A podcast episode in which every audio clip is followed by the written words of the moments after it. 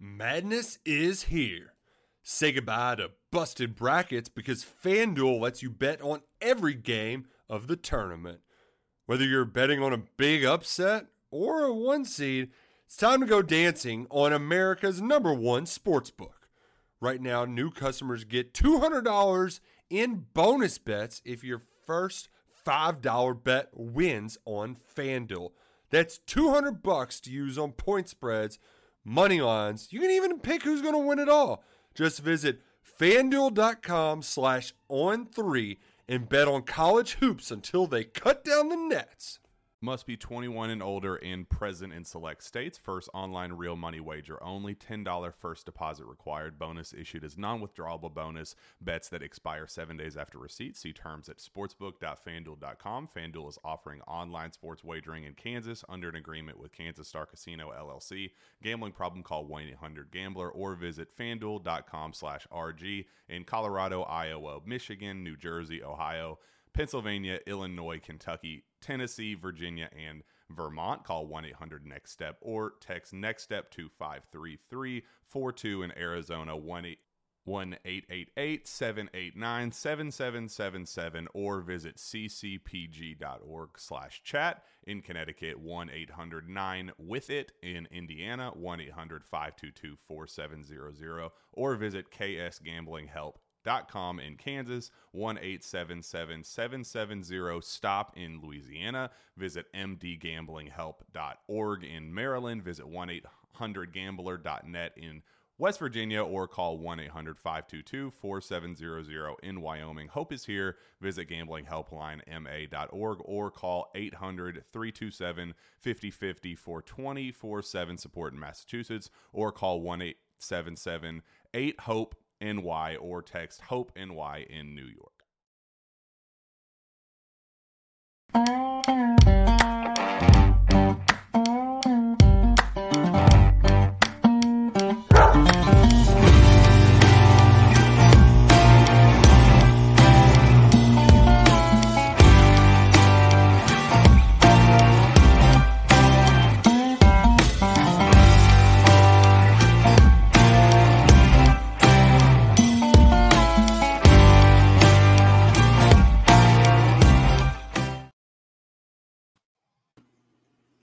woof. What's up, Jake? Who's who's who's hosting this thing? That's the one thing we did not talk about. I don't think we have to. I think this is a mutual, mutually assured destruction here. Jake is hosting the show. No doubt. No doubt. Jake is hosting the show. Uh, well, hey, welcome to Bark After Dark. This is uh, what did you call it earlier? Uh, this is an exercise in self-indulgence, at least tonight. Um, it's uh, this is ten years in the making for those of you who are just tuning in. This is something that Jake Rowe and I have been talking about literally probably since the moment we met, uh, which was about 10 years ago at this time. And yeah. um, it's kind of uh, uh, serendipitous that it would uh, kind of fall in this in this window. But excited to be here, excited to do it. A lot more to come. Uh, Uncle Glenn Hartley checking in and saying the Jake and Jake show. Uh, Tennessee man's here. That's good. I'm glad he's watching. one of the best subscribers on the DawgsHQ channel. We appreciate him. Um, but yeah, this is the first episode, and we're excited about this, man. Um, I like we said, we tried to preview this, I think, in some previous episodes of the Georgia show. There will be guests to come. There will be people to talk to in the industry. There will be stories from the road. There will be uh, the way Jake Rowe has described it, uh, going back behind the velvet rope. That's what a lot of this is about. But tonight, it's just about an introduction uh, and a welcome to everybody who uh, is here. So we appreciate you being here, and uh, we'll see how this ship sails on night one. You know, and and Reuse, you, you talked about it, and obviously the reason we're doing this is because we want to, and and we've always wanted to.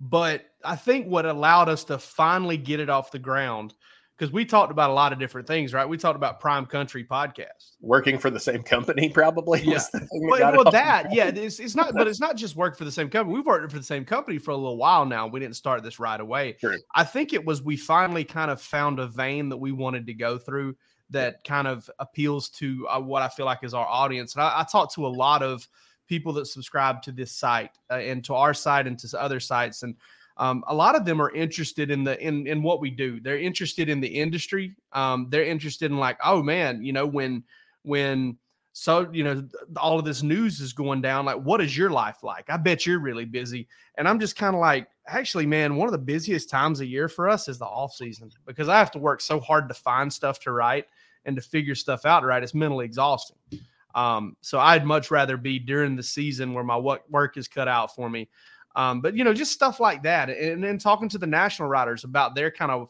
I don't want to call it workflow because that sounds very, very, you know, mundane and and uh, and just uninteresting. But just kind of what they go through. What stories did they break? Crazy stories about getting information and getting crossed up. We're going to talk to you guys about all that. I'm not holding anything back because I don't work for anybody really anymore. Um, you know, kind of own part of the site, you know, over at DawgsHQ. So I don't really you know, I don't really have anybody saying, "Oh, you can't tell that." Um, you know, listen, I'm gonna I'm gonna dish on Chuma Edoga at one point. You know, like I love Chuma, and he was a great kid. Chuma led me astray one time, and we're gonna talk about that. Laremy Tunsil. All right, I want to oh get into that at some point in the show. Um, we're gonna Roquan we're gonna go. Smith thing. I guess we'll talk Roquan Smith at some yeah, point. absolutely. Jake Reuse's rise to fame, Roquan Smith. We'll talk about the phone conversations that happened around Roquan Smith and maybe bridges that were burned. Okay. We're going to get to all of it. And we got some interesting stuff to talk about. But the reason we're doing this also is I want to have guys that work in this industry and I want to have Georgia guys on the Georgia beat, not because we want to sit there and get them to help us sell subscriptions or or whatever. We're competing against them, they're competing against us. I hope we don't ever put them out of business and I hope everybody's mouths gets fed. Uh, but I want folks to understand what it's like when – me and Reuse and Dean Legge talk, and me and Reuse and and and uh, and Brandon Adams or Seth Emerson or Anthony Dasher or whoever we can get to come on because some folks are going to need permission, um, and that's fine. Uh, but yeah, we're going to talk to the national guys. We want to talk to former Georgia players. Um, and you know, we're probably going to get into at some point during this episode who would be our dream guest. If you have suggestions, show. if you have suggestions, we're willing to uh, take those as well. Uh, I can't promise we're going to get Quavo or Sam Jackson on here anytime soon, but I know that was suggested recently. So yeah. Well, perfect segue um, here. Uh, Matthew C says, "What you drinking?" This is me tonight. Um, this is uh, Hacienda de Chihuahua. It's an anejo uh, tequila. Um, it is uh, very, very smooth. Uh, that is what I'm drinking tonight. I've had to, Reuse. I love beer. You know, I love beer. I, I can't really drink beer anymore, man. I'm sorry to hear that. Why? so bad. It does me so bad. Yeah. You got to stay in practice with the uh, suds, that's for sure. Um, and I always do. And uh, so I'm a beer guy. Um, that's something that we'll talk about over the course of this uh, it, for any number of reasons. Um, but I've got a couple beers that I'm sipping on tonight. The first one is Appalachian Mountain Breweries uh, Hop Raindrop IPA. First time I've tried this, man. I'm trying to try something new each week, and I'm excited about that. But I got one in the reserve, which is an old standby, and that's a Hamm's. Um, a fantastic PBR adjacent beer, um, just a good old, just a good old crushable. So um, I'll be trying some new beers every week. I'm open to suggestions. You got to realize I do live in the Appalachian Mountains, so uh, you got to take it easy on me. I we don't have total wines up here. I don't make it down there all that often, so uh, there will probably be some weeks of Corona and Heineken as well. Uh, I need to answer my man Andy Stowe. And by the way, look at these comments, dude. I'm so flattered by the comments uh, that we've got so many already. Andy, I don't own DawgsHQ. I, I own a piece of it. Uh, I'm, I'm, but you know it's uh, that that's not what this is about. Obviously, it's a startup. I mean, I would probably losing money right now. To be honest with you, uh, but um, I, I'm I basically it's just kind of from a who do you answer to type situation. And as long as I'm keeping it between the lines and not really embarrassing anybody, which is probably a smaller percentage of the time than I would really like to admit. Um, yeah, just keeping it between the lines, man. Y'all own a piece of this thing, and we're real, we're really excited of about it, and uh, we're we're trending in the right direction this YouTube channel is trending in the right direction. Got to brag on Wes. Got to brag on Palmer, yeah, who is producing yeah. this show. Um, those guys are two of the biggest workhorses in this entire business, um, and uh, we're glad to have them on our team. Uh, but yeah, that's what we're drinking. Um, this is what we want to talk about, and you know, one of the things I think, Jake, uh, correct me if I'm wrong, we want to get into everybody's origin story that we talk to. We want to see where everybody started. Um, I know some of the starts of the people that we've got lined up, and we're going to talk to, and uh, we'll talk about that a little bit later on too. But um, I don't know some of them, and I'm interested to see what we know on the air. You know, can we get into a Dennis Miller interviews Joe Dirt type situation on this show? Can we just go for hours and hours and captivate the nation? That's all I want to know, and I want to try that. That's all I care about. If I could do that once, it'd be better than winning the lottery. No, I'm with you, man. I that's such a big part of this job, right? Is interviewing people, and to some degree, well, not even to some, to the largest degree, it's mostly people who do not want to be interviewed uh, or are uh, or are told do not give a good interview or a coach to not give a good interview. Um, so I'm excited to talk to the people who do the interviewing and find out, you know, what what the behind the scenes is on that because that's kind of what led me into this business um, was getting to know you and and learning your story and just kind of following your coattails. And I, I think that uh, speaking of origin stories, perhaps we should dive into yours because I think uh, well, I think it's fair. It's it, it's not only just fair to say it's completely a fact that there would be no Jake Reuse origin story on Bark After Dark without the Jake Rowe uh, origin story. I, I kind of see it as uh, like I was uh, at some point I was like Forrest Gump whenever he was running across the country, and then all of a sudden, like at some point, you kind of veered in and like started running beside me at one point. um, yeah, so you know I mean, I, I, grew up in you know deep South Georgia, uh, Pearson, Okefenokee Swamp, Puddin Creek. Um, I'm talking about guys that they just paved the road near my house. I mean, it was grew up on the dirt roads, um, and uh, came to Georgia um, after going to Valdosta State for a year and never left. Um, you know, there's reasons for that. um, but I just never left. I've been here for uh, in August. I will have been here for 20 years. Um, I during college made the decision that uh, because of my circumstances, I was going to be a dad. Um, I decided, all right, man, I got to get out of school as fast as I can and make money as fast as I can, benefits. So I went into education instead of journalism. That's took me on a different made the decision to be a dad necessarily, but what's that, that now? I, I, th- I, think the decision to be a dad fell in your lap a little. Yeah, bit. yeah, oh yeah. I didn't decide to be a dad. I had to I had to decide to get into education because right. I was uh, I was becoming yeah. a dad. Um, but yeah, I, I had to, you know, and at that time, nobody was hiring journalists. Nobody was hiring a, a, writer, and I was in magazine journalism, and I loved it. And I was getting ready to get into Grady. Um, I had applied, and I may have already gotten in. I can't even remember. I, I seem to remember getting a letter after the fact, but it just didn't matter. So I jumped in, got a got an education degree. Um, started working. I worked at Clarke Central. I worked uh, for a year. Uh, Reuse and I actually didn't cross paths there. I don't think Reuse had, had gotten out of school yet. Um, and then I worked at uh, Cedar Shoals for a few years, coached some football there. Um, had a great time. Coached with Mike Macdonald, who is uh, now the head defensive coordinator at the Ravens. He was the wonder kid then. Um, everybody knew kind of he was cut from something a little bit different. Uh, he just he had a love for it, man. And some of these guys just do. They just do. It's there's there's smart people in this world, but there's people who just can't you know stop thinking about it and he's one of those like a like palmer when it comes to this job like a dog and a tennis ball is what I tell Palmer about it. Palmer loves to write and he loves to create content. So, uh, right around the time I, I, was fed up with teaching, I couldn't do it anymore, and I was looking for exit strategies, and I kind of did it multi pronged. I got into grad school and decided I was going to get into uh, parks and rec- parks and recreation, get my master's degree at Georgia, and then um, I also started trying to help some guys out over at UGASports.com. Kip Adams, Radi Nabulsi were running that site at the time. Anthony Dasher, Steve Patterson owned it. Um, and uh, guys, I didn't do a whole lot. I may have typed up a few interviews. Uh, I helped them get into contact with some coaches because, you know, being a Georgia high school football coach, I had a Georgia high school football handbook. You could get a lot of a hold of a lot of those guys. Uh, and then those guys left for ESPN at the drop of a hat right before Georgia played Boise State to begin the 2011 season. And boy, was that a letdown.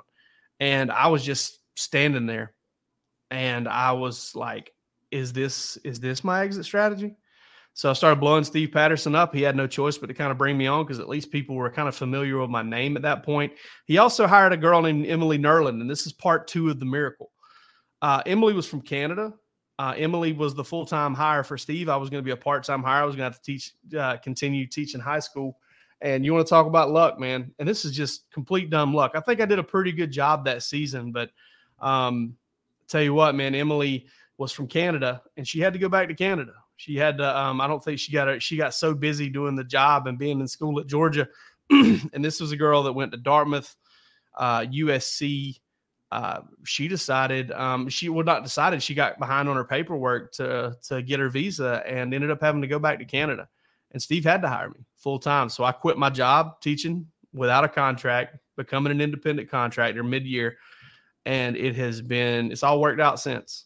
And um, I don't know. Sometimes I think I don't know if that was if it just kind of took a leap of all right, um, you're out there now, dude. You're gonna have to work um, if it was that or what. But I think I grew up a lot having to do that. And then a couple years down the line, I met Jake Reuse. And uh, I remember having the conversation with Jake Reuse one day because I knew he is coming from the same spot and he was having some of the same teaching burnout that I was. And I said, Hey, man, I got a plan. And uh, what you can tell them what the plan is uh, the the greatest heist of the century. I think yeah. that's what we were trying to pull off. I mean, just a swap out of out of nowhere. Um, no, I uh, yeah, Jake and I met. Um, I guess I should give my. Should we get into mine, or do we want to just? Yeah, no, no, no, no. This is where they pick up and they kind of run together. Yeah. So uh, I come from Blue Ridge. Well, I come from McCaysville, Georgia. Um, most people, I say Blue Ridge because most people know where Blue Ridge is. Most people don't know where McCaysville is, but it's only 15 minutes down the road, right on the Tennessee line. And that's what I call home. Um, and so I came to Athens in 05 for uh, my freshman year. And I was pretty actively discouraged by everybody in my life to not chase my dreams. Um, I was I wanted to be a theater major first, and then a journalism major. Those were the two things that I really was passionate about.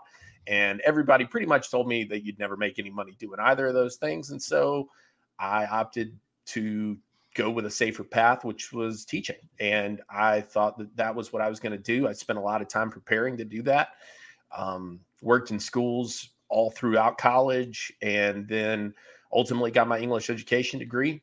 Uh, graduated from Aderhold. I see my man Matthew C over there shouting that out.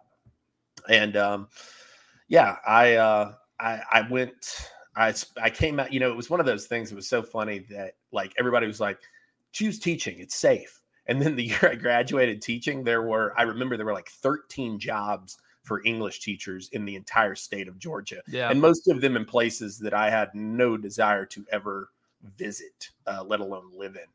So um, I moved home for a year and uh, lived in lived at my mom's and substitute taught at Fannin County High School where I graduated from. And I ended up back in Athens the next fall uh, with a long term sub gig at Winder Barrow High School where I'd done my student teaching. And from there, um, it didn't look like it was going to work out much beyond that. So I, I worked for my dad for a couple of weeks and I put in an application at Clarke County Schools. And uh, Dr. Hooker called me and said that they wanted to interview me. And I went to the interview kind of on a whim. I almost didn't go. I looked like a total jackass at my interview because I had I had cut I had cut my um, mustache into a Fu Manchu uh, during November of that year. It was also the only interview that I did not wear a tie to. Um, it was I was just kind of free balling it out there, man. I was I was really so burnt out on the whole process that I didn't care. And like a lot of things in my life, honestly, when I've made it to that point, it, that's when it worked out for me. Um, and so I came on halftime. I worked there um, that spring, uh, spring of 2011 at Clarke Central. Worked there for about uh, three and a half years after that, and I was so burnt out. Um, it was really crushing, man. It was. Yeah, you hard. were you were warming up McDonald's cheeseburgers for lunch. How dare you? How dare you bring that up? You're pulling punches on show one.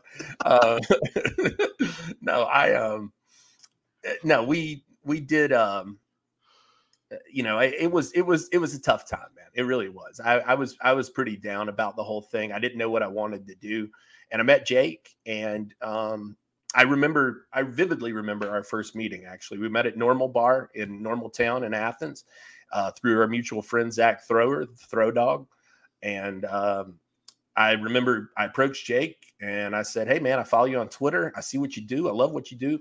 You ever have need for an intern or somebody to write something to throw off, you know, let me know. And he said, Cool, yeah, I'll take you up on it. And um, we we really just became friends first. That wasn't really part of the conversation. And then that fall, um, everything kind of changed, and Jake started taking me around to uh, games with him. Um, the first game we ever covered together, I think, if I'm remembering correctly, was Norcross at was North Gwinnett at Norcross, uh, Lorenzo Carter versus Mitch Hyatt, and um, you let me interview Mitch Hyatt, and that was the first interview I'd ever done, and it was uh, Michael Carvell actually complimented my interview skills. I'll remember that uh, forever. Um, but yeah, and then from there, I taught for another few months. You decided you were leaving, and it was kind of a well. I mean, situation. no, we're gonna we're gonna get into the whole thing of it. I mean, yeah, I mean, listen, I wasn't under contract at the time. I was working at UGA Sports when I did this, and um, the site was falling apart. I mean, it yep. was the, the, Steve was going to lose the site. Um, you know, maybe one day we'll get into that. There, that's the whole story in of itself. But Steve Patterson was going to lose that site, and and Radi Nabulsi's ended up taking it over and has done an incredible job. I mean, Radi, Radi's a Jake worked for Radi. Radi's a a big guy in this business. I hope we're able to have him on someday, um, and and he'll come on, and, and we'll definitely return the favor for him. Um, but uh, I was working for Steve. I didn't have a contract, and twenty four seven approached me. Shannon Terry himself, and he said, "Hey, you want to come over?" Um, you know, Rusty and and uh, you know Gentry think you'd be a good addition to the team, and I was like, "Yeah, sure," you know, because I man, I'd gotten tired of competing against Rusty. I'm tired of doing it right now, um, but I'll do it every day. I mean, we'll we'll do it every day. It doesn't matter. I mean, he's he's awesome, and we love him too. But um, you know, we'll compete, um, and hopefully we can have him on the show. Uh, but yeah, I, I was going over to 24 seven. That's when I told Reuse, I said, "Hey, uh, I think I got a plan." wanna, I think I can get you out of teaching. And and, uh, and and, and a lot of this centered around um, for Christmas that year. I asked my dad for a plane ticket to go to San Antonio to right. the Army All American game at the time, and um, he was kind enough to give me that for Christmas. And I think I took off like the first day or two back of teacher planning um, to go out to the Army Bowl and cover that. And um, that was a that was a, I talk about a leap of faith thing. Like you know that was you know we we swung we swung pretty hard on that one. But wasn't only leap of faith taken that week. No, no, it certainly wasn't. And um, no, I got back and you know listen it. There's fair, there's things about that trip that'll never make it to public knowledge. Of course, and shouldn't uh, yeah. for the sake of many people involved. Uh, but I was my burnout was clear not only to me but to other people. And, yeah. Um, I think mine was, and, and just to let you know so that you don't feel bad, mine was too. Yeah. I like mean, I was, people, I, I, couldn't get there. I, I couldn't, I wasn't going to get there a moment too soon. I couldn't leave too early. Mm-hmm.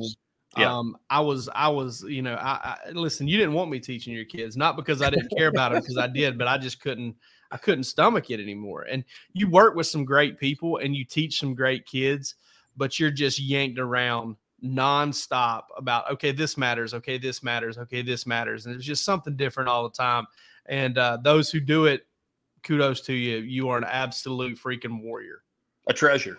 Uh, there's no question about it, man. I have so many friends that I still have from those days, and um, I'm so proud of them for sticking with it. I'm glad they did, and honestly, I wish that I could have to some degree, but it wasn't where I was supposed to be. I tell people all the time I was a much better mentor than I was a teacher. Yeah, um, kids, kids knew that you know they had a safe place to talk, and they could kind of come with whatever, and you know I'd be quite frank with you. I kind of want I kind of want Palmer right now though to put on the banner down there, teaching whipped Jake and Jake's ass because it did.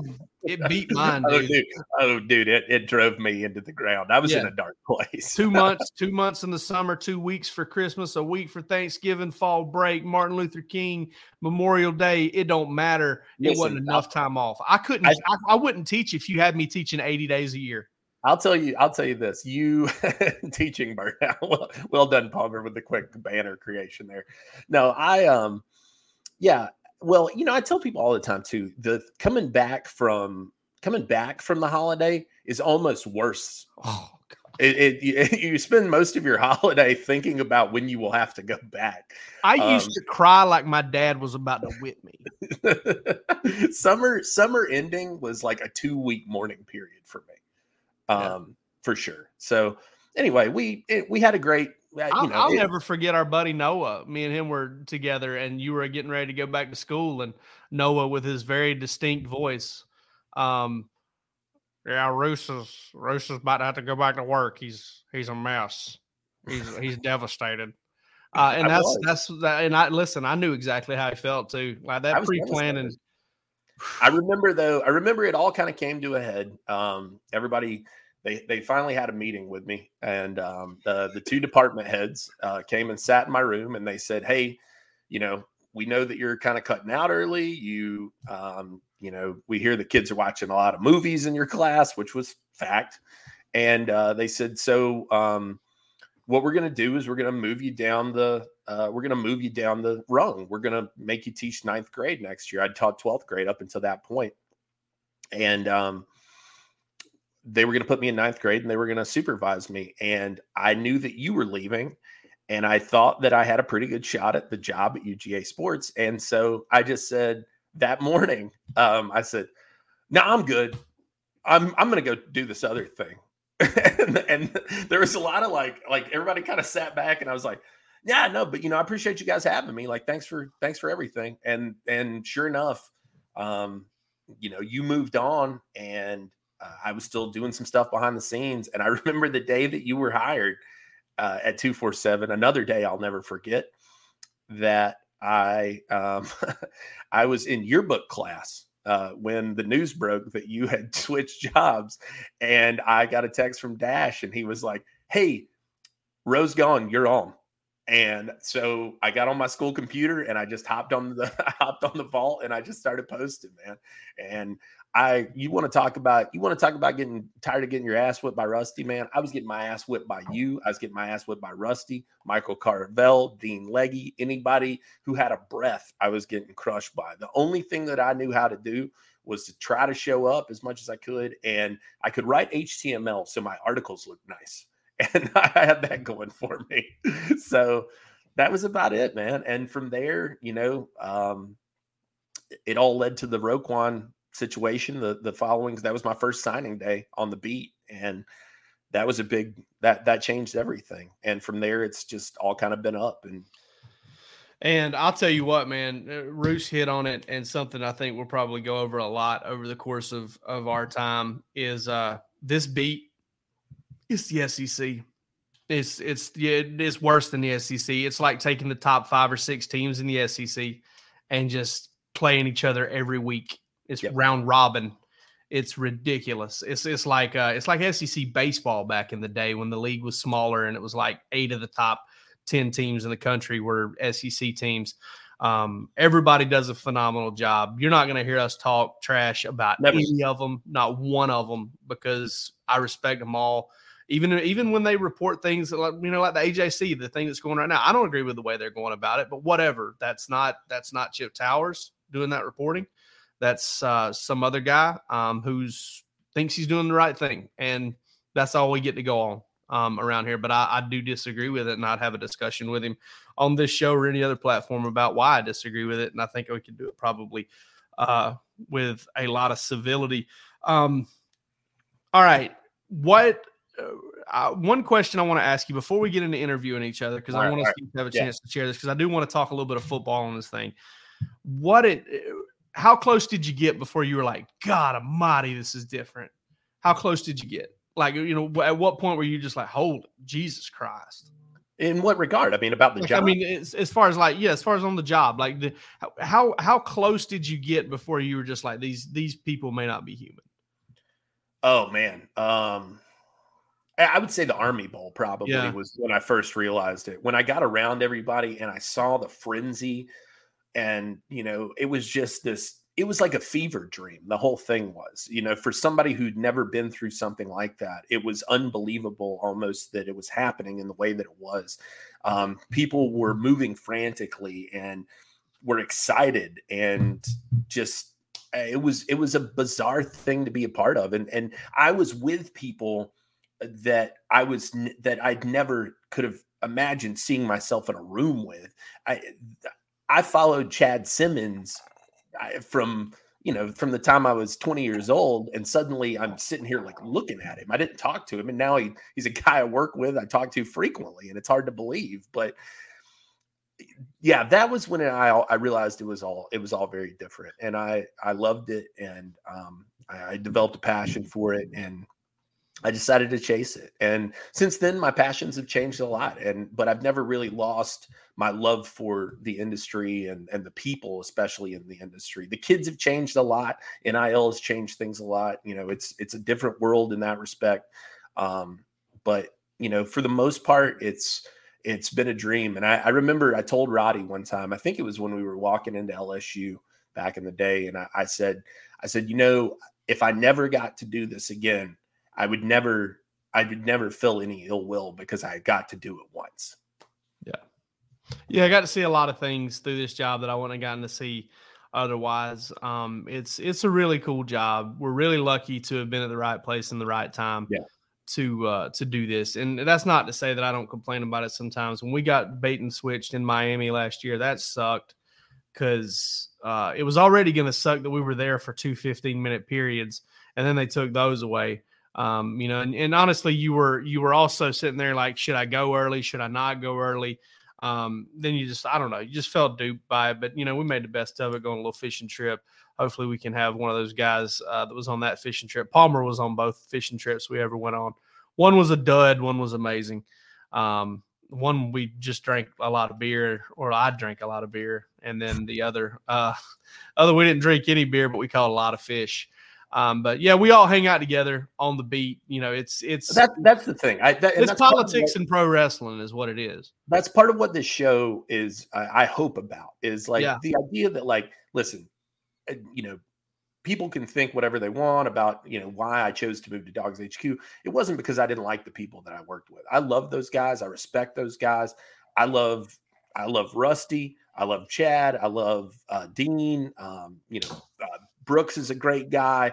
I mean, these are all people that I've I've run into over the years and that I've developed a, a healthy respect for, and in most cases, a, a friendship with. Um, you know, yeah. we see each other out and, and we spend time together, and it's it's it, it feel it looks competitive from the outside. It's it's not nearly as nasty as it seems.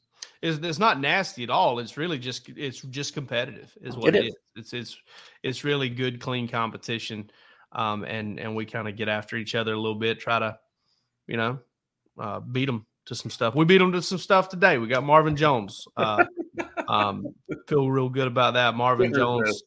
I don't feel good about Marvin Jones being hurt. Okay, but I will say this uh, for those of you tuning in, a uh, little little Georgia scoop on Marvin Jones.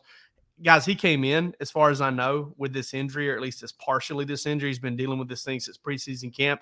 The fact that number seven true freshman number seven, Marvin Jones, uh, practiced and played all year long, um, should make you optimistic about his future because he Warrior. put it on the line. Warrior. He, he yeah, he he was he, they had to limit him in practice because his shoulder was coming out. I mean, he's a labrum issue.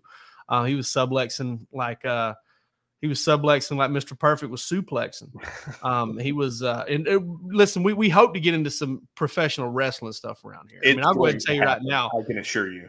If is the Ultimate Warrior dead? He's yeah. dead, right? Yeah. yeah. that would be my dream guy I have on here. Kyle Brandt kind of acts like he's the, you know, he's the uh, from the NFL Network. He kind of acts like he's the Ultimate Warrior guy. I'm the original Ultimate Warrior guy. Okay, Kyle Brandt don't know. I mean, I almost cursed in a way I shouldn't curse on this show. Kyle, Kyle, he don't know nothing about the Ultimate Warrior like I do. He, did he have an Ultimate Warrior wrestling buddy um, back in like 1991? Probably. I had the Hogan. I had the Hogan and Savage. Yeah, I had Ultimate Warrior. Uh, so, uh, but yeah, we'll get into all that stuff. But um, love this job, love this beat. Reuse, let's get into some questions. Um, I'll let you start off since you want to interview me because I really don't know what you're going to do here and I'm scared. Well, and I love you too, buddy. I mean, like I said, listen, I, I've got to say this since it's show one and we're talking about origin stories.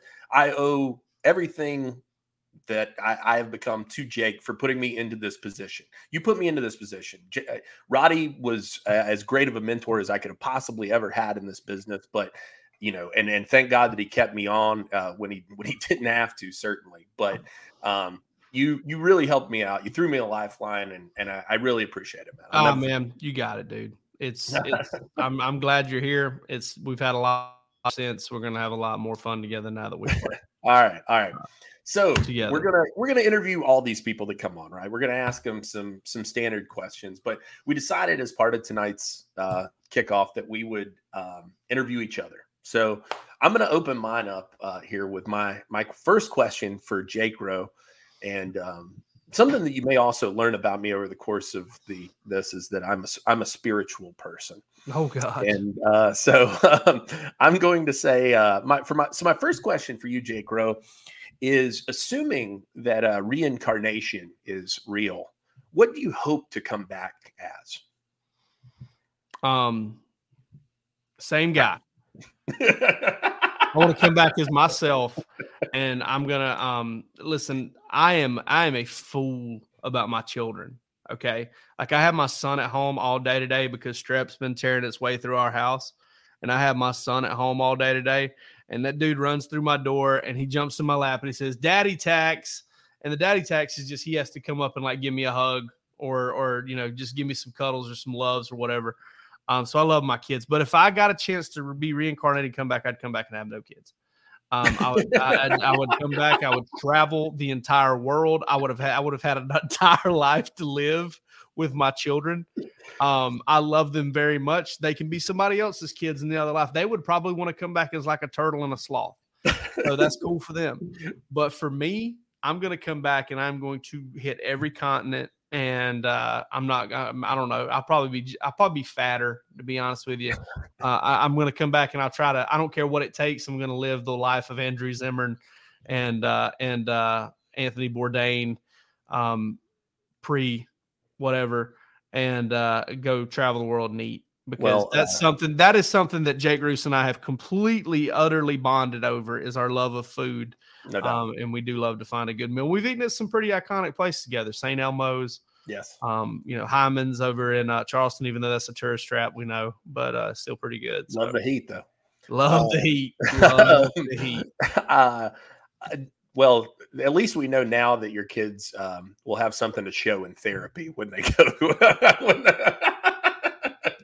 I love them to death. I wouldn't. I wouldn't trade them for anything in this life. In this life. You. But, if, but, you know, yeah, Hit I became me. a dad real young. Okay, I understand. Um, all right, Reuse, I got one simple for you, and it's also family related. You think you're ever going to get married?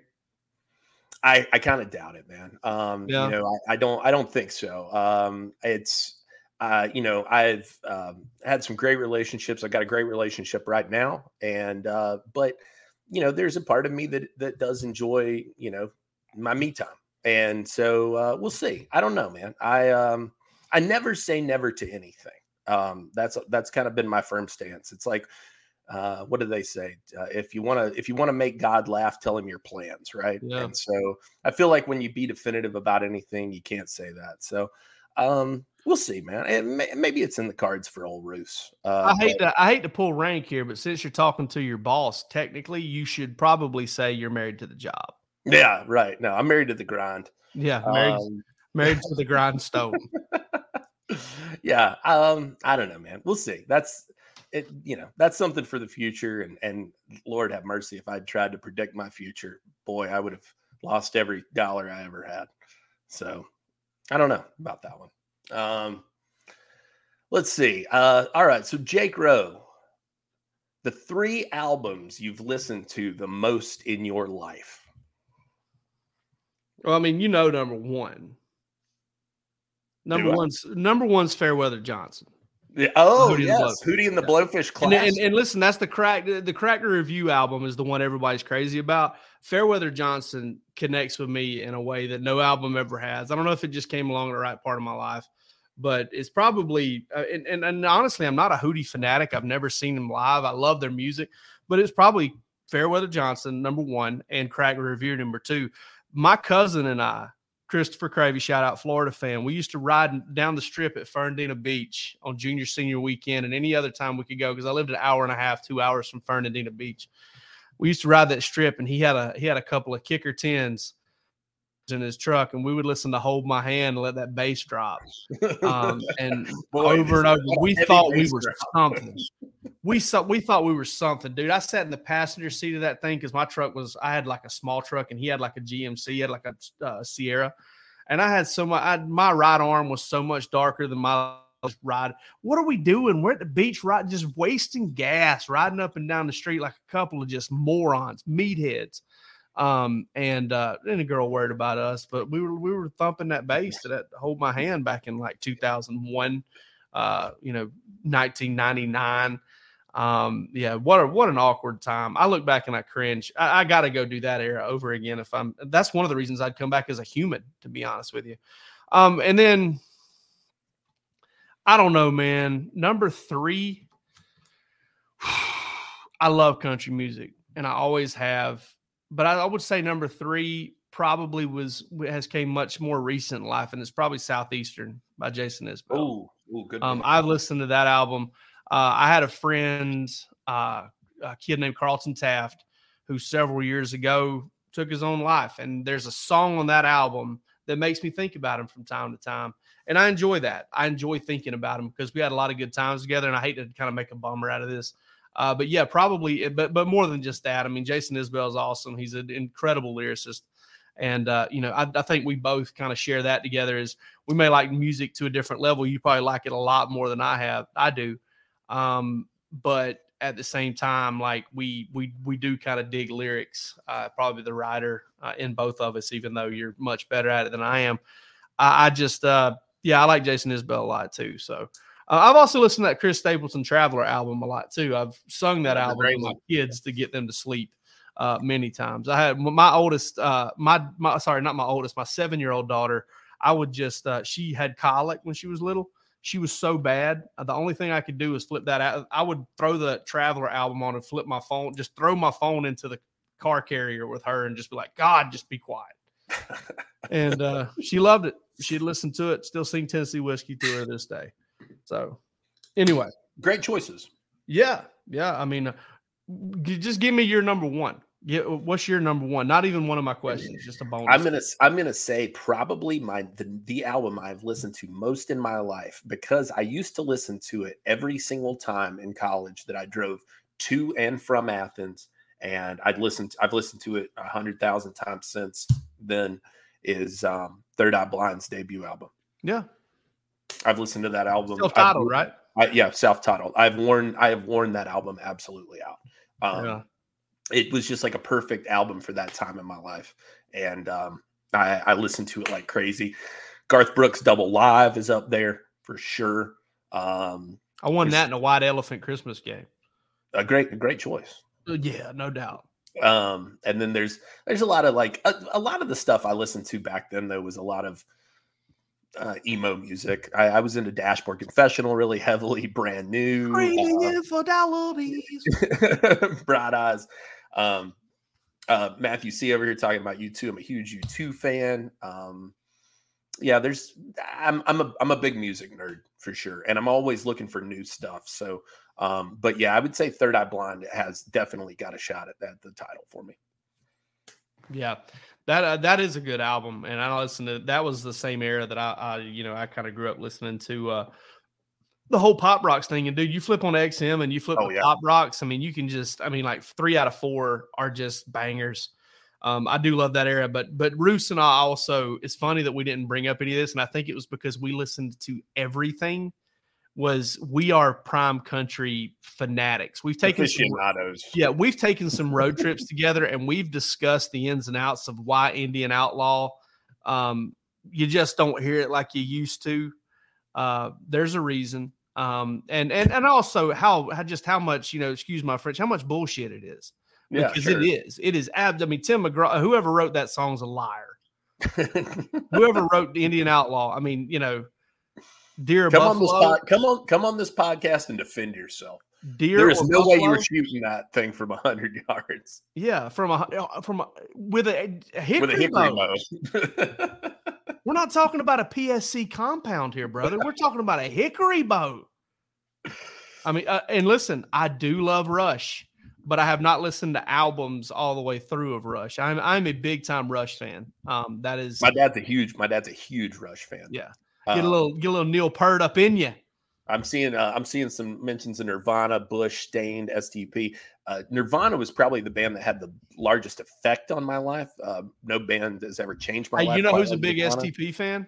You know who's a big S- Rusty Yeah. Mansell, big STP fan. I can see it, man. Yeah. I can see it. One of my classic stories about my dad is he used to go into Radio Shacks and grab the megaphone and go "Ah, ah," like into the into the megaphone.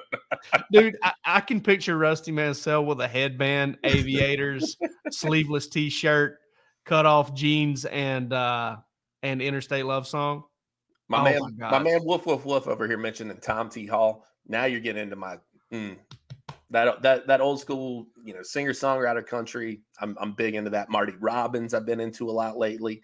Um, I've been into some weird stuff lately. Yeah. I Uh, yeah, a lot I- of Bjork this week.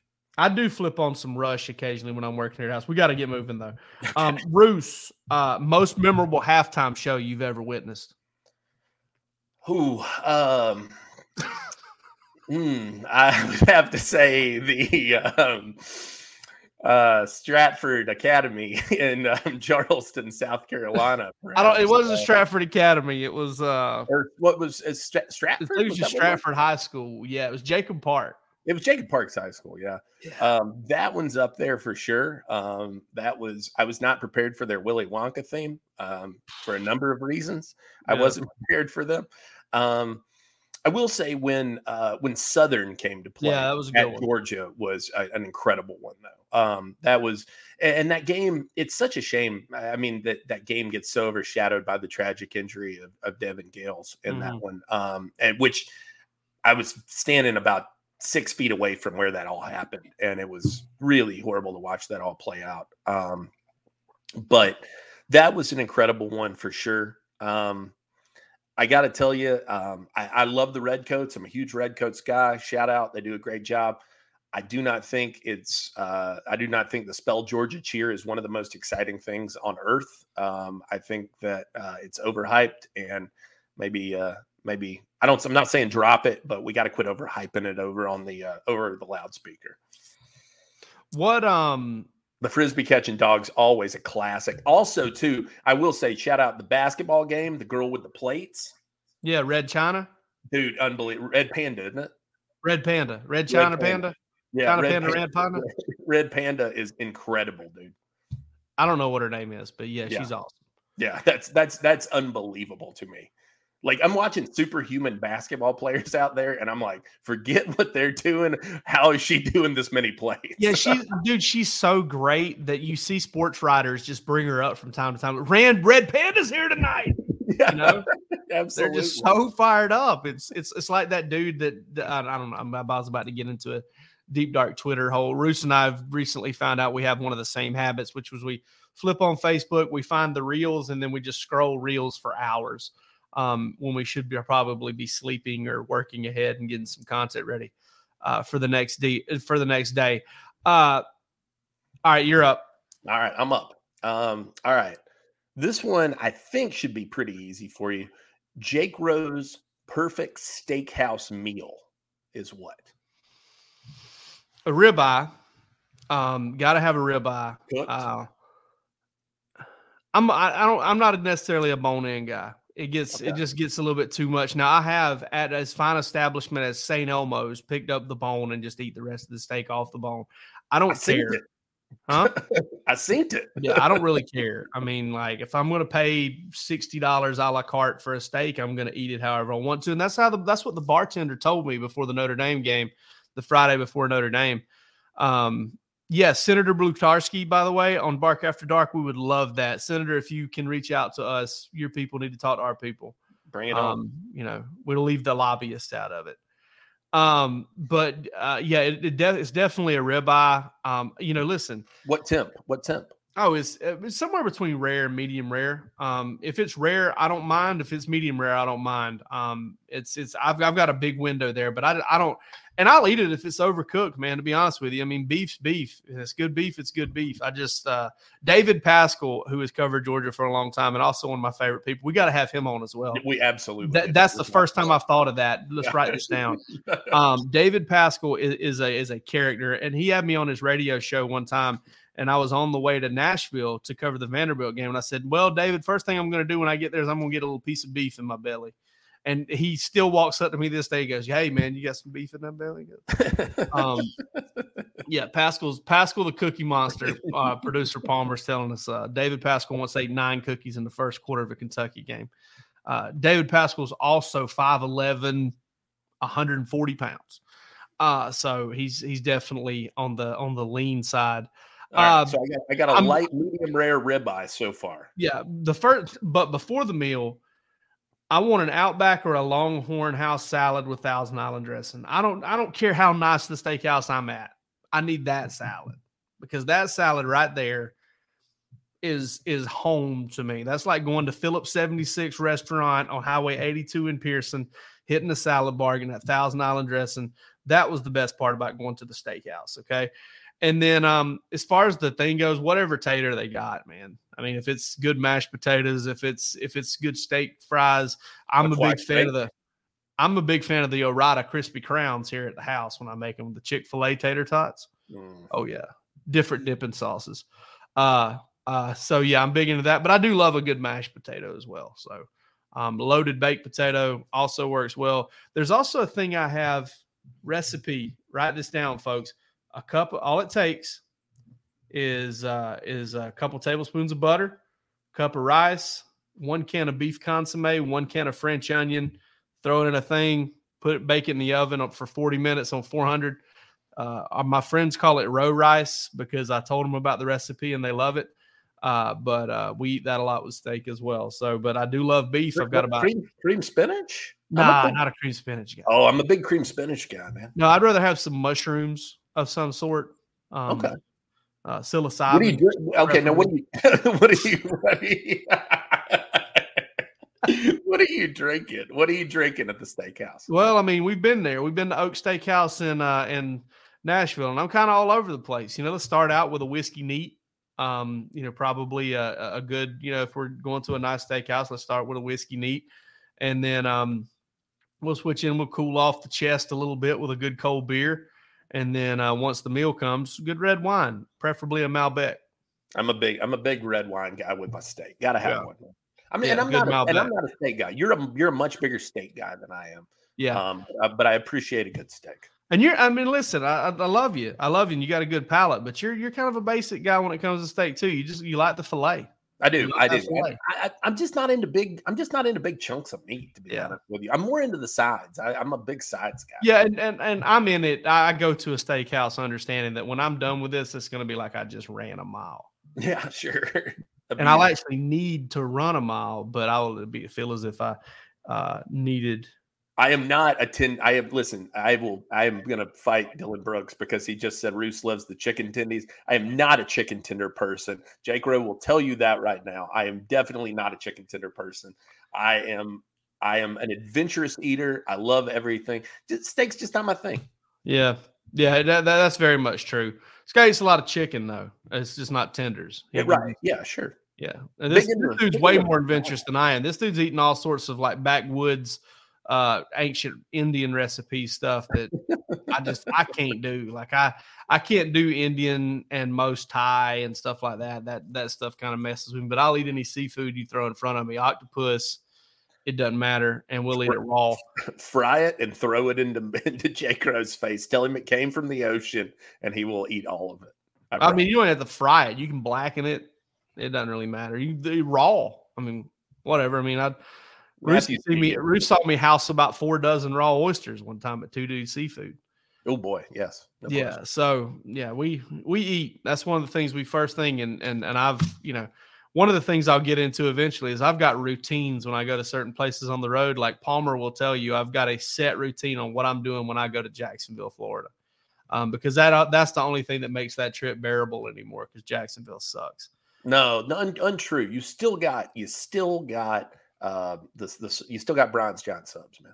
Yeah, that's what I'm saying. You got to do those things to make it tolerable. Oh yes, absolutely. Uh, there's no question about it. Yeah, I you thought you got- were saying two dude seafood. I was like, no, you still got you still got that. But I will say, I flew to Florida last year, and that replaces if I can't go to Brian's Giant Subs on the way down in Dublin, then flying's a good. You know, that's a good. If compliment. Brian's Giant Subs wants to sponsor this show, please reach out. we will. We will hype you. We, we- you don't even have to pay us. Just give us some swag or something, man. Mail me one of those sandwiches, and I'll talk about it on the air.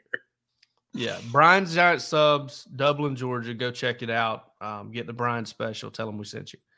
Uh, all right, Reuse. Uh, not as not nearly as it uh, as adventurous as you on this particular question.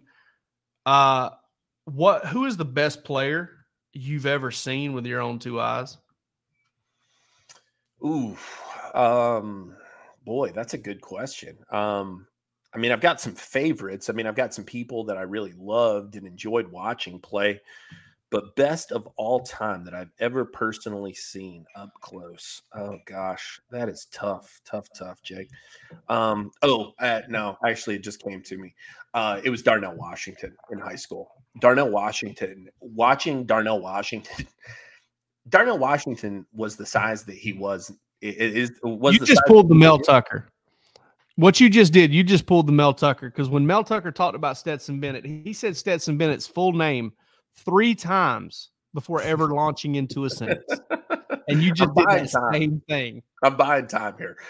No, Washington was absolutely insane to watch at a high school level because he was as big then as he is now, and to watch a, a guy Probably a that little size- heavier, maybe even a little heavier. Sure. Yeah. Absolutely. Yeah. But to watch a guy that size play against high school kids, I mean, it was it was like it was it was a, a joke, man. I mean, it was ridiculous. I think I took that picture, if I'm not mistaken. Um, but I it was it was an it was a it was menacing, dude. It was like watching it was like watching a 30 year old man play against five year old kids. I mean, he was just absolutely swatting people. He did whatever he wanted to the entire game. And I don't know that I've ever seen anybody on either on any level do it the way that Darnell Washington did. Um, you know, there have been some other great ones for sure. Guys are shouting guys out. Roquan Smith, uh, you know, AJ Green was amazing. I, I remember Todd Gurley housing the opening kickoff against Buffalo in his freshman season and being like, "Whoa, who is this guy?" Do you remember? all- Do you remember the night uh, that Todd Gurley housed the opening kickoff after coming back from that suspension against Auburn? I do. And I remember actually, if and you can go back and ask Noah about this, I told Noah what was going to happen. I said the most Georgia thing possible would be for Todd Gurley to return to, from the suspension, play one game, and blow his knee out. And he sure as shit did. And I sat in salsa that night. Yeah, I was. uh, You knew I wasn't going to let that get. Yeah, Reuse was sitting between myself and Paul Mahary from UGA Sports. Reuse and Paul Mahary working together. Reuse went and made himself a big plate of chips and salsa at halftime, and then came right back in and just sat in it. Um, Yeah. Not one of my and, and we're talking about like the, the we're talking about like uh, the Paste paste picante. picante. yeah, yeah, with the big absolutely. chunks of onion and pepper in it, and it's just like just Just falling hanging off. from my ass. Yeah, just all Um, of them. Um, yeah. I would say Todd Gurley at the college level. At the high school level, I saw Champ Bailey and I saw Charles Grant. And I would have to give the nod to Charles Grant. I watched Charles Grant break off an 80 yard touchdown run, come up with a hamstring. Got the guy ran him down and he just stiff armed him, snapped his head back. And then the kid went to get up to try and run after him again. And then just kind of like fell down again and never tried because he didn't want to go get embarrassed again. And then Charles Grant didn't come out in the second half. at the college at the college level um i will say probably for me personally i mean gurley was uh, incredible and it's probably gurley but outside of him like two guys that i just loved playing and were probably like my two favorite georgia players when i was in school or, or even past that um alec ogletree was uh, so great to watch um i loved his game and then Greg Blue just destroyed people, man. And I loved everything about it. He was, you just don't get to watch a lot of guys play like that anymore. And it was so cool to see that. So um, I would definitely say th- those guys get nods, at least in terms of guys that I just flat out enjoyed watching their game. Yeah, hundred popped percent. on the screen. All right, Yeah. we got we we going we going we going for round four. We gonna I don't you tell me. Yeah, let's go round four. All right, round four, round four. I mean, All right. yeah, hey, listen, these folks can stop listening to us anytime they want. Okay. All right. Um, so this is one that I I hope that we're going to get to ask some future guests as well. But I am really curious because I don't think you ever answered this for me. What is the worst hotel room you have ever stayed in? Uh, this is not hard. Um, It's never hard. It's never hard. It's That's never why it's a great question. I stayed. Well, so okay, yeah. The that is kind of hard. Uh, okay, I'll go with the worst hotel I've ever stayed in, and then the worst hotel I've ever stayed in on the job. Worst hotel I've ever stayed in was in Boulder, Colorado, 2010. I went out to see the Georgia Colorado game, and me and nine other people stayed in a Rodeway Inn. Um, now it made it easier that there was nine of us in there because I didn't feel like a complete loser, degenerate. But you know how these, you know, you know how these towns gouge for hotel rooms Sure. when when you go in, and I think that thing was like three hundred and thirty bucks a night.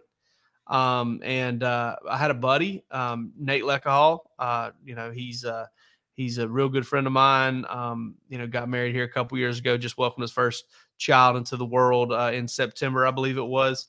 Um, and uh, he lived out. He was from Aurora, Colorado. He was from uh, uh, you know the Denver suburbs, and uh, we went out there to spend time with him. Went to the stayed at the Rodeway. Dude, the Rodeway Inn was awful. Okay, I um there's there's pictures of me. Um, I had to. I needed some chemical help to go to sleep that night. Um, it was. Uh, I think the floor was cleaner than the bed, um, which is where I slept. Um, worst hotel I stayed at on the job was Memphis for the Liberty Bowl. Um, when Kirby and company went to TCU, uh, I was listen. I was a good boy. I was a good boy back then. I was like, hey, listen, I'm I'll I'll, I'll save the money. I'll save the company as much money as I can on these hotels. That was the last day of that. Yeah. Okay, because I stayed at the Holiday Inn. And it was like $108 a night. And I was like, man, Holiday Inns are good. Well, this one was under construction. And not only was it under construction, I feared for my life every single time I made it to that parking lot. So one of those two. Mine, mine's mine's easy. Um, and it's why I came up with the question uh, because I'll never forget it. It was uh, Houma, Louisiana. I had traveled down to see Mason Smith, and I was staying in a Red Roof Inn. And I got in. I got in. My other my other worst one would have also been a Red Roof Inn in Jacksonville, but the one in Houma. I got in. I drove over from my dad's house uh, in Gulf Shores. He took me to the Mobile airport, and I rented a car. I drove it to Houma, which was about a three and a half, four hour drive. I got in at about two in the morning and I had to go meet the kid at like six or seven in the morning. It was early. And um, I got into the room. There was visible trash. Uh, the um, there was blood all over the sheets. Um, when I pulled the comforter back. So I just put the comforter back and I slept on top of that. And then the next morning I plugged the hair dryer in and it caught on fire. Oh so so uh, that was easily the worst one. Not not even close. Okay, let's go ahead and book in this thing. Nicest hotel you've ever stayed in. Oh, easy for me. Uh, it was uh, in in Vegas. Um, my I was like 20, 21 years old, and um, we had rented. I was twenty one. I was substitute teaching, and I'd saved my money all year, and we went out to stay in Vegas. It was me and uh, Noah and a couple of our other friends, and we went to uh, at the time the newly opened PH Towers, and we got there, and a couple of our buddies, their dads were doctors, and so they used their father's names to book the hotel and they upgraded us. And I'll never forget. I mean, there was like six people. It was like a three person room or something like that. There was like six of us, six or seven of us. We take the we take the floor or we take the elevator all the way up to the 41st floor, which was the highest floor. We we start walking out this hallway and we realize that down at the end of the hallway there's a double door. And we're checking the the numbers, we're checking the numbers and we're like none of these rooms are and we're like uh, it it suddenly dawns on us and it's like the double door is where we're headed and it was like out of the real world man drop down drop down screens views of the uh, views of the strip uh, hot tub overlooking the strip uh, you know, in suite uh, dishwasher, kitchenette, like just, and I mean, it was bananas, dude. It was one of the great, one of the great weeks of my life was staying in that room with with those friends and uh, having that time. It not even a thought for me. For the longest time for me, it was the Hyatt Regency. I went there on a Y Club trip when I was 17 years old, and uh, they left the key to the mini bar, and me and my buddy immediately got into it. And I'm over there just just throwing back Grey Goose uh, shooters. Then my buddy just grabs this card and he starts looking at it, and then he just goes, "It's, it's like Drew Carey on The Price Is Right." Bob Bar, he just throws it. And I said, "What? What was that all about?" And he goes, "He goes, you just you just drank you just drank sixty dollars worth of liquor." I was, "Oh my god." Um, yeah, so we had to we had to uh, fill them up with water bottles and get some super glue, and uh, put we we went to the CVS across the way in Atlanta, got some super glue, glued the little tabs back up to them to make them look like they were sealed. We never heard a word about it, um, yeah. which was awesome. Yeah. Um, but since then, uh, I would say we had a we had a similar situation where we got upgraded to a suite at the Omni in Jacksonville on the river. I believe it was the Omni. Um, but we ended up with like 13 people in there um, one year whenever I was a student. So, uh, and I had just had knee surgery. I'd had my quad tendon repaired. Um, and I was kind of part time working in this industry, working not in this industry. So that one was a cool room, but it wasn't the cool experience. The Loews Vanderbilt Hotel is the is the bomb. And when I worked at 24/7 Sports, we had an Amex connection CBS travel agency where for some reason that hotel was always like 160 bucks a night um, when we wanted to book it, and I booked it every single time I could. And I've had some good times downstairs in that bar, and uh, you know, good good meals at that place. Uh, Loews Vanderbilt Hotel, awesome. Uh, I've never splurged real big for an hotel room though. Also, I will say this: the JW Marriott last year for the national championship. Very game. nice. very nice hotel, Thank and you. one Thank of the most killer atmospheres I've ever experienced in my entire life. Thank you to the JW Marriott for letting my friend Matt Wright sleep on the floor. Uh, we didn't ask them about that, but we just did it, and I appreciate everybody who paid for that. Listen, if you if you went to the national championship game, if you went to the first of, of these back to back championships by Reuse and I's alma mater, um, you uh, and you went to the JW Marriott, any of those nights leading up to the national championship game, you had a good time. No you had a good time because let me tell you something. There were some days I didn't feel like having a good time, and I had a good time. Absolutely. So um, it was it was incredible. Just like this show has been, it's been fun, and it's really just the tip of the iceberg.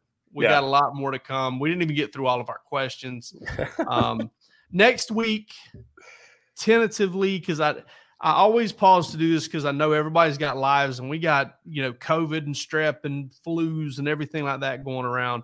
Ross Dellinger from Sports Illustrated, one Very of my cool. favorite people in this entire freaking world. Okay. Ross is the most, if there's anybody in this business that shouldn't be down to earth, it is like six foot three, you know, 220 pound, looks like he could play tight end in, in college or defensive end in college football right now, outside linebacker, Ross Dellinger. He's a phenomenal writer. He breaks a ton of stories. Um, if there's more of a, if there's a guy that should be unapproachable, all right, he looks like a dipshit there. But uh, if there is a guy that was would not be relatable in this in this industry, it would be Ross. He's totally relatable, totally good guy. He's going to have a drink with us next uh, next Saturday. Uh, you know, don't come on Saturday, come on Monday. Yeah. Um, Ross is supposed to join us next week. We got Andy Staples lined up for March. Um, and uh, we're filling in the gaps from there. Um, you know, th- those are two of our favorites. So we're going to talk to them. And uh, you know, if you can sneak some little encouragement to uh, to the guys you know in this business in this beat. Tell them, hey, we want to see you come on the Bark After Dark. We're not going to get into DawgsHQ versus DawgPost versus Dawgs twenty four seven. We just want to talk and hang out and have a good time. Yeah. Thanks you guys so much for listening and for uh, joining us tonight. We appreciate it. Absolutely. Thank you, guys.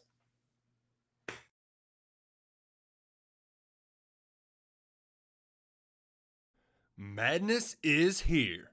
Say goodbye to busted brackets because FanDuel lets you bet on every game of the tournament. Whether you're betting on a big upset or a one seed, It's time to go dancing on America's number one sports book. Right now, new customers get $200 in bonus bets if your first $5 bet wins on FanDuel. That's 200 bucks to use on point spreads, money lines. You can even pick who's going to win it all. Just visit fanduel.com slash on three and bet on college hoops until they cut down the nets. Must be 21 and older and present in select states. First online real money wager only. $10 first deposit required. Bonus issued as non withdrawable bonus. Bets that expire seven days after receipt. See terms at sportsbook.fanduel.com. FanDuel is offering online sports wagering in Kansas under an agreement with Kansas Star Casino LLC. Gambling problem? Call 1 800 Gambler or visit fanduel.com slash RG in Colorado, Iowa, Michigan, New Jersey, Ohio. Pennsylvania, Illinois, Kentucky, Tennessee, Virginia, and Vermont. Call 1 800 Next Step or text Next Step to 53342 in Arizona 1 888 789 7777 or visit ccpg.org slash chat in Connecticut 1 800 9 with it in Indiana 1 800 522 4700 or visit ksgamblinghelp dot com in Kansas, 1 770 stop in Louisiana. Visit mdgamblinghelp.org in Maryland. Visit 1 800 gambler.net in West Virginia or call 1 800 522 4700 in Wyoming. Hope is here. Visit gamblinghelplinema.org or call 800 327 5050 for 24 7 support in Massachusetts or call 1 877 8 HOPE NY or text Hope NY in New York.